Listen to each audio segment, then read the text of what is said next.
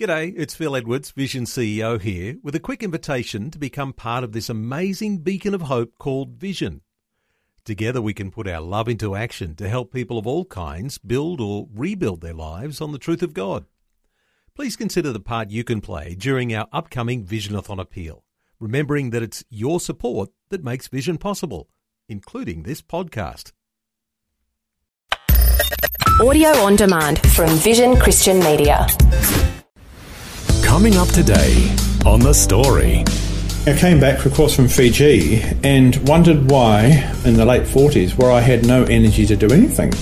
And I should be vibrant, I should be, you know, plenty of go. One day I was so bad that uh, Jan called the local doctor from about 20 kilometres away. We had a lot of confidence in him and he came rushing in and he really thought that I'd died. The Story. G'day, I'm Jimmy Colfax. Welcome to The Story. Today we have part two of Shelley Scowen's conversation with Ross Grant in New Zealand. Shelley was on holiday over there when she sat down with Ross to hear his adventurous life story.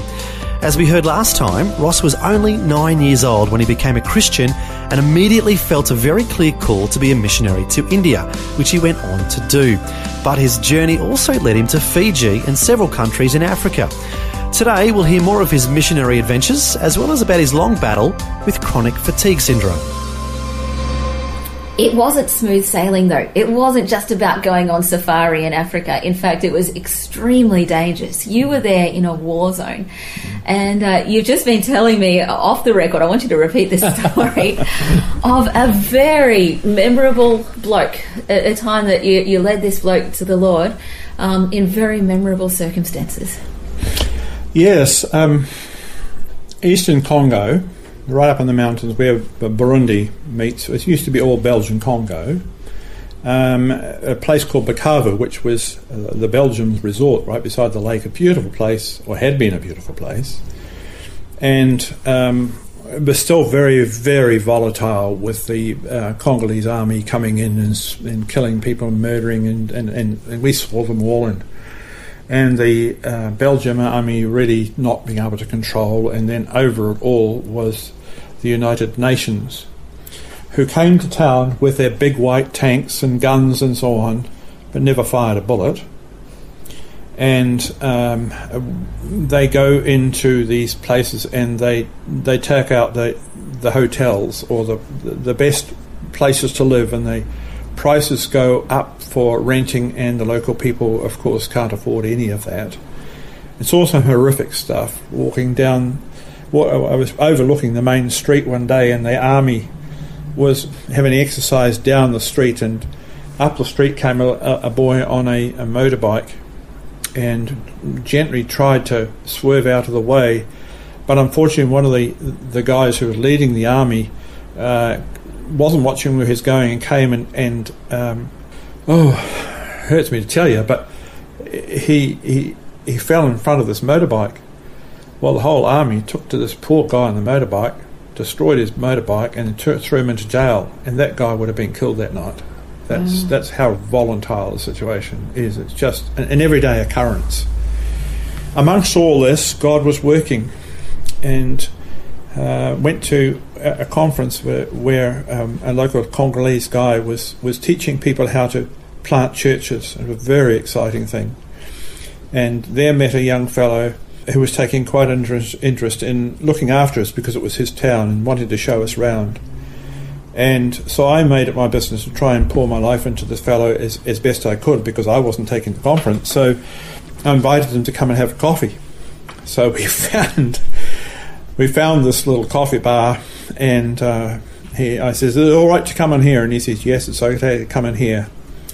So there were about four or five tables in this little room and in one corner were, I think, five or six soldiers from the Congolese army, and their guns were traded on us as we walked through the door. On the other side were the rebel army, and there were five or six of them, and their guns were trained on us. And then on the other corner, there were a number of United Nations guys dressed in their white uniforms and their guns were trained on us. What did they have against you? Oh, I was white. Right. So you're dodgy. Um, I was, well, you know, white people don't visit there very often. There must be a journalist or somebody trying to expose whatever was happening. Yeah, okay. Um, so I thought, well, God is with me. God is God is here, and He's greater than all of this. So we ordered our coffee and sat down on the table right in the middle of it all, and got talking to the guy. And in the conversation, I asked him whether he had ever considered what a real Christian was, and whether he had, in fact, ever invited Jesus into his life. And he said, no, he hadn't, but he would like to. So um, I said, "Would you like to do this in the quietness of your home?" And he said, "No." He says, "I don't. I want to do it now." And I thought, "Oh goodness!" so I thought, "Okay, that's fine." Let's see how So- this goes. I um, I helped him make his and heard him through his prayer of commitment.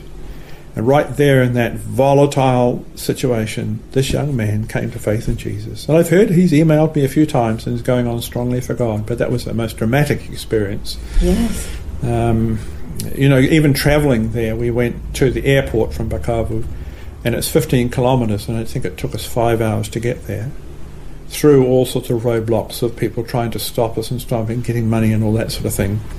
And um, finally, after getting through all the all the, um, the paraphernalia of getting onto these planes because they thought we were carrying contraband and all that sort of thing, or maybe diamonds or whatever out of the hills, which was just falling out of the hills, by the way. And um, I said to the guy, which is our plane? And he pointed to this wreck of a plane on the tarmac. And I looked at Jan, who was with me at the time, and she looked at me and she says, Is this the plane? And I said, Yes, we are off. so our luggage was thrown in the back of the plane, and we hopped on board. And I thought, I don't think this plane would be allowed to get off the off the tarmac. But fortunately, we had a European pilot who was, I think, from Belgium. And Jan says, "Oh, he's got to get home to his wife and child, so he must be reasonably safe." So we, we took off in this plane, and the, and the and the wings were flapping round, and the chair beside me was knocking back and forward. And I looked at, turned round to Jan and yelled at her, "You're one gutsy woman. Come on with me." the things you do for God. Hey? we do, yeah. And, uh, that is an interesting point, though, because you follow God wherever He leads, Yeah. and you trust in Him for His provision and His um, security and safety. absolutely. But at the same time, you are just as vulnerable out there as you are here back at home. And God doesn't always protect his missionaries. No. You know, the examples that jump to mind are Jim Elliot, prime Absolutely. Mm. example, um, Graham Staines and the, their two little boys. It was that weighing on your mind? You know, the whole time there, you, know, you were in very real danger a lot of the time. You, But you just have to trust in There's God. a peace that comes over you and say, "Lord, I'm in the centre of Your world. You've actually placed it. That's placed the best me here." place to be. And uh, Lord, if you take my life, or one of the elders said to me when I got home, How would we know where you were and where to find you? And I said, I'm in the centre of God's will. That's where I'll be. Yeah. But you can't do that. It's not right for, the, you to go off and not us not knowing. I said, Well, that's what you sent me for. To trust God and to lead people to faith and lead people to, to, to show the, the leaders of churches how they could really take this gospel and have a huge impact upon the, on the world. And one of the most dramatic things that's happening today is people in Africa become Muslims, for example, by the uh, Muslim people coming and saying, "We'll give you ten dollars so that you can send your children to get educated if you become a Muslim." That's how easy it is to become a Muslim. And we say to them, "Well, how are you going to reach those sort of people? Standing on the corner and preaching is not going to impact those sort of people at all." And the exciting thing is to show them that they can start off with the Word of God and start at the Book of Genesis, which the Islam really teaches. You see, mm. and you teach them telling the stories of the Bible right through until they come to faith in Jesus when their eyes are open, and it all becomes a reality to them. And you can't take that long process by standing on the corner and preaching. It happens in relationship where you take away all the barriers and you talk to them about their faith in their God, who they see to be the, the same God. And then sometimes God will use that um, street corner preacher to, to have the harvest. Precisely. Um, when you've been doing all the planting All the and hard watering. work, yes. Yeah, yeah. Interesting concepts. Um, in the years before you went to Africa, you were back here in Nelson and your health started to fail. Tell us what it was like when you were just losing energy and getting yeah, tame. What was Well, it it was interesting. I came back, of course, from Fiji and wondered why, at the age, you know, in, in the late 40s, where I had no energy to do anything. And I should be vibrant. I should be, you know, plenty of go. Are you just and- aging? So I went to the doctor on numerous occasions, and um, he, they they they couldn't find anything wrong with me at all, and uh, said, "Well, you know, one day one day we'll we'll find out what happened." Well, within a couple of months, I got glandular fever with my well, a couple of my family as well, and it was like a, a bullet that went off, and that put me really really down into a health crisis. I'm very pleased to tell you that I, in all of that crisis, I never had one day where I had depression. And many people who have that get into deep re- depression. I've mm-hmm. never had depression with it at all because I believe that God was in control. Could never understand why He walks us through paths that we can't understand, and, and knowing that my vision for God was so strong and and people needed to be talked to about about the faith in Jesus, etc. And here I was on, on my back. Um, uh, so completely lost uh, my capacity. Really, I was trying to build a house for us at the time, and I just had no energy, no ability to look after people and my family, etc. And no money coming in. Of course, it puts extra stress on us. And Jan had to f- go to the powers that be, the government, and ask for some help. And uh, she found that very, very hard because I'd never had to do that in our lives before. One day I was so bad that uh, Jan called the local doctor from about 20 kilometres away. We had a lot of confidence in him, and he came rushing in. And he really thought that I'd died. It was that close. And um, he, is, he again uh, tried various things over months to try and help me. And he says it's a bit like an, an onion when you get these sort of health problems and you keep peeling the outside of the banana, um, the onion until such times you get right to the core and then you know what the real core of what is actually going on. And he helped me in a great, uh, and we, we actually, we didn't have an awful lot, but we decided that because God had called us in a most amazing way, we needed to do everything to try and get our health right. So what we did was we sold all our possessions pretty much and we went from for everybody that we felt our conscience would allow us to go to to actually get some advice and worked very hard on trying to get some answers until we had twenty thousand dollars left and that's all we had. Um, and that was fine because we were both committed to getting things right. Um, I actually was always thinking about things I could do to actually bring in um, income uh, but never had the capacity to keep them going. Yeah. Um, it finally ended up um, selling houses, which Jan and I did finally together and did quite well at that, but never really, I never just never had the capacity to continue on. One day I heard about a lady who had uh, left Auckland, New Zealand, and gone and holidayed in, did in Britain, where she got chronic fatigue, ended up in hospital, which they often do over there, and put on a drip. And that was all the doctors could do for her. And she heard about a process called the lightning process. And her mother was very active with her, and she got out of hospital and went to the lightning process and was there for three days and um, wa- was dramatically change of life. Nothing spiritual, nothing at all that. It was to do with your, your brain, you being able to control your brain and your thought patterns and so on. She went out from there and went on a trip around the continent with her parents for three months and never had a moment of problem Wow. then you can actually look this up on the lightning process if you Google it, and you can find many, many testimonies of people who have chronic fatigue, chronic pain, all sorts of issues, and they've been um, dramatically life changing. So I thought, well, I, well, we've got to do this.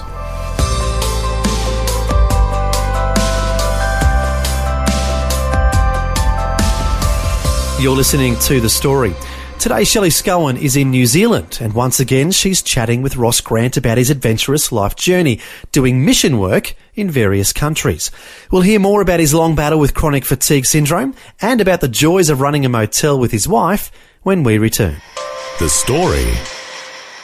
If this program has highlighted something you'd like prayer for, we'd love to pray for you. Call 1 800 Pray For Me. That's 1 800 772 936. It's a free call. Or text 0401 132 888.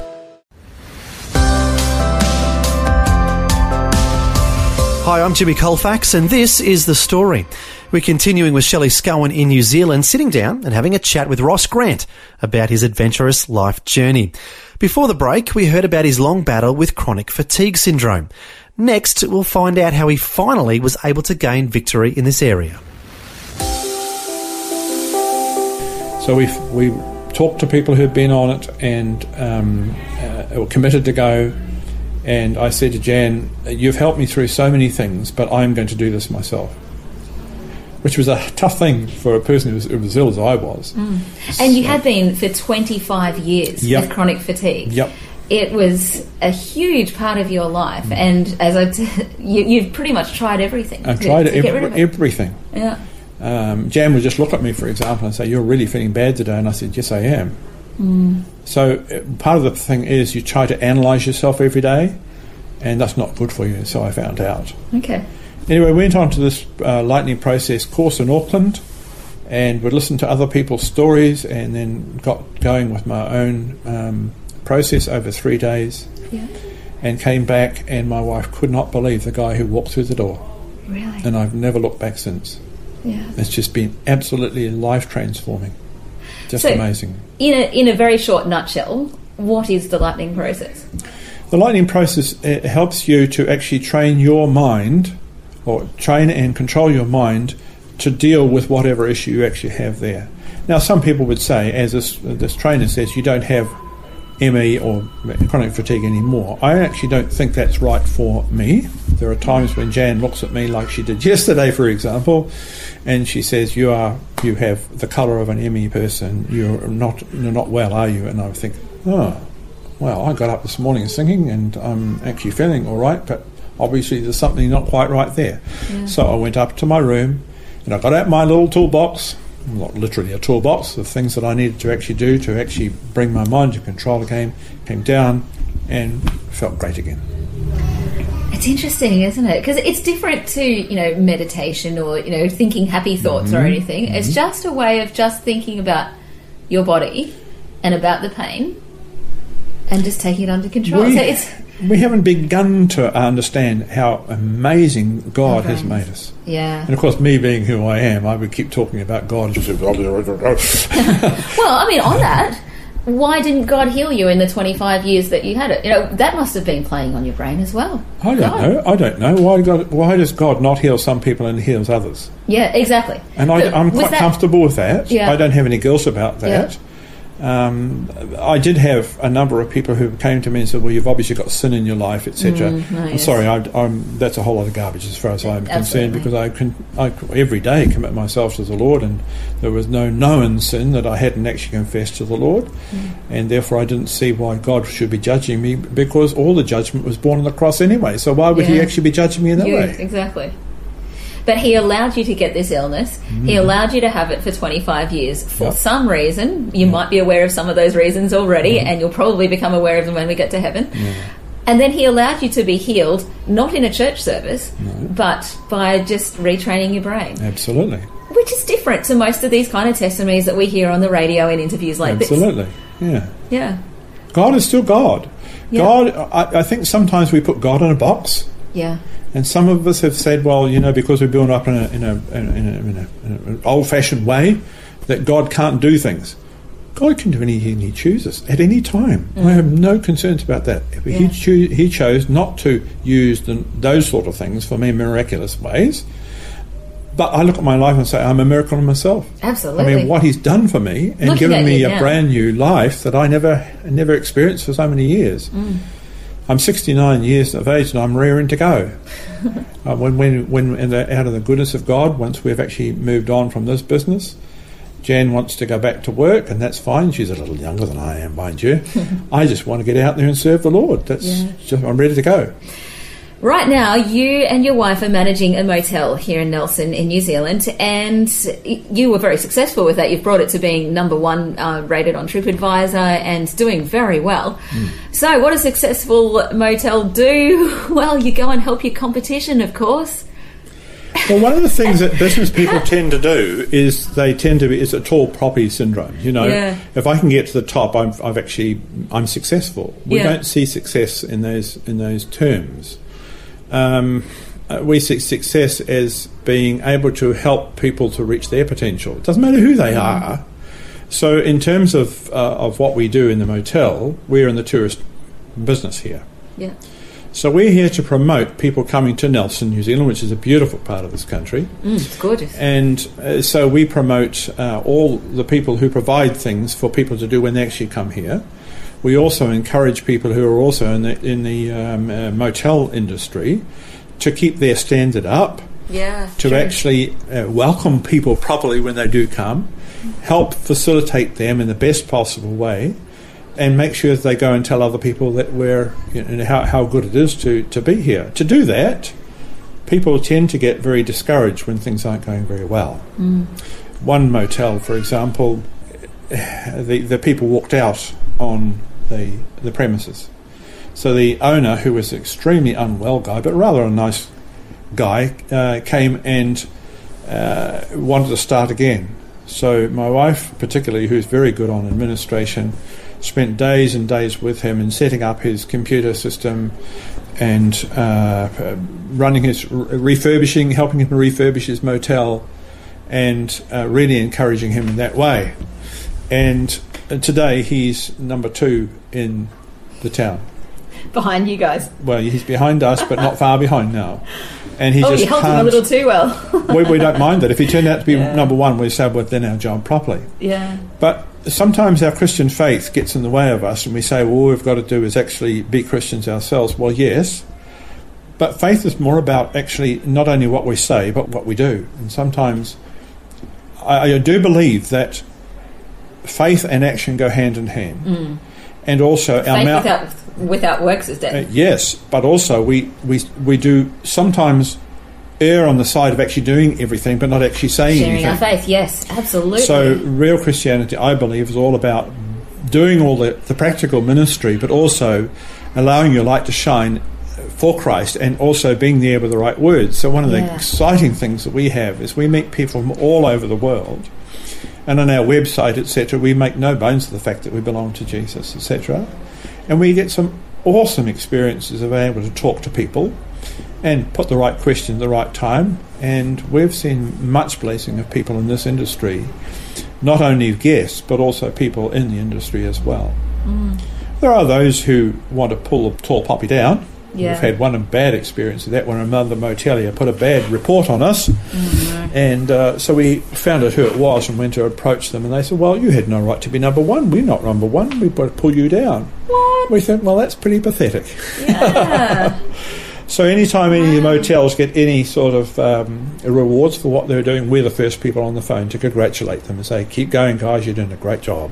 That's awesome. Because most people don't actually do that today. They're not very good at encouraging that we feel we should be different. Yeah. Hmm. Yeah. What a great example of Christians in business serving the Lord right where you're planted. Hmm. You mentioned that you are um, looking to get out of this business sometime soon, and you're looking forward to whatever the Lord brings your way. Uh, Yeah. Jan wants to go back to real estate for a while as well. Yes. What specifically, do you have any ideas of yourself, what, what you want to do? One of the things at 69 years of age, I have I have moved from a place of being very prominent in terms of lead, church leadership and evangelism leadership, etc., wherever I am, to a place now where I can say I believe God has given me a new ministry in the sense that I have had a lot of experience. I'm not proud of my experience, but I'm, I feel I've got something to contribute to those who are at the front line, mm. and I'm an encourager by nature. And one of the exciting things for me is to be able to go alongside the preacher who's preached his heart out and say, Brother, you did a great job today. Well, I think you're a great example of someone who is connecting faith to life, and you have done right from when you were saved at the age of nine. Um, you've connected your faith into your everyday life, and it's just been such an encouragement talking to you for the last two days. I've been tempted to make it into a week long series with you. uh, it, it's it's just wonderful. So thank you for taking That's quite a a lot of time out to have a chat with us today. Lovely to talk to you. Well, that was the conclusion of Shelley Scowen's two part conversation with Ross Grant in New Zealand, sharing his life journey. We're so thankful to Shelley for bringing along her portable recorder while on holiday in New Zealand so that we're able to hear Ross's amazing adventures. One thing that stands out for me while listening to Ross's experience is his ability to put his faith into action. Even after he'd left official ministry work as a missionary, he and his wife modelled their faith for others in the motel business by helping others, even the competition. But that's what we're called to do in whatever businesses we're working in. Let our light shine before men. As the Bible says, faith without works is dead. Well, thanks for joining us for part two of Ross Grant's adventurous life journey. Until next time, I'm Jimmy Colfax, encouraging you to share your story with someone today. Next time on The Story. He locked me inside our apartment and he said to me, John, you're a big boy now. You're 10 years old. I want you to be really brave. If it gets dark tonight and I'm not home, take yourself to bed. And off he went, and I was locked inside, and I was brave for about two minutes. And then I cried, I missed my mum. And um, off he went, and it got dark that evening, and he didn't come back. Actually, my father never came back at all. John Lawson is the author of the book If a Wicked Man, which tells of the story of his life of crime, but also about how God got a hold of his heart and turned his life around. We'll hear how God set him free next time. The Story. Just another way Vision is connecting faith to life.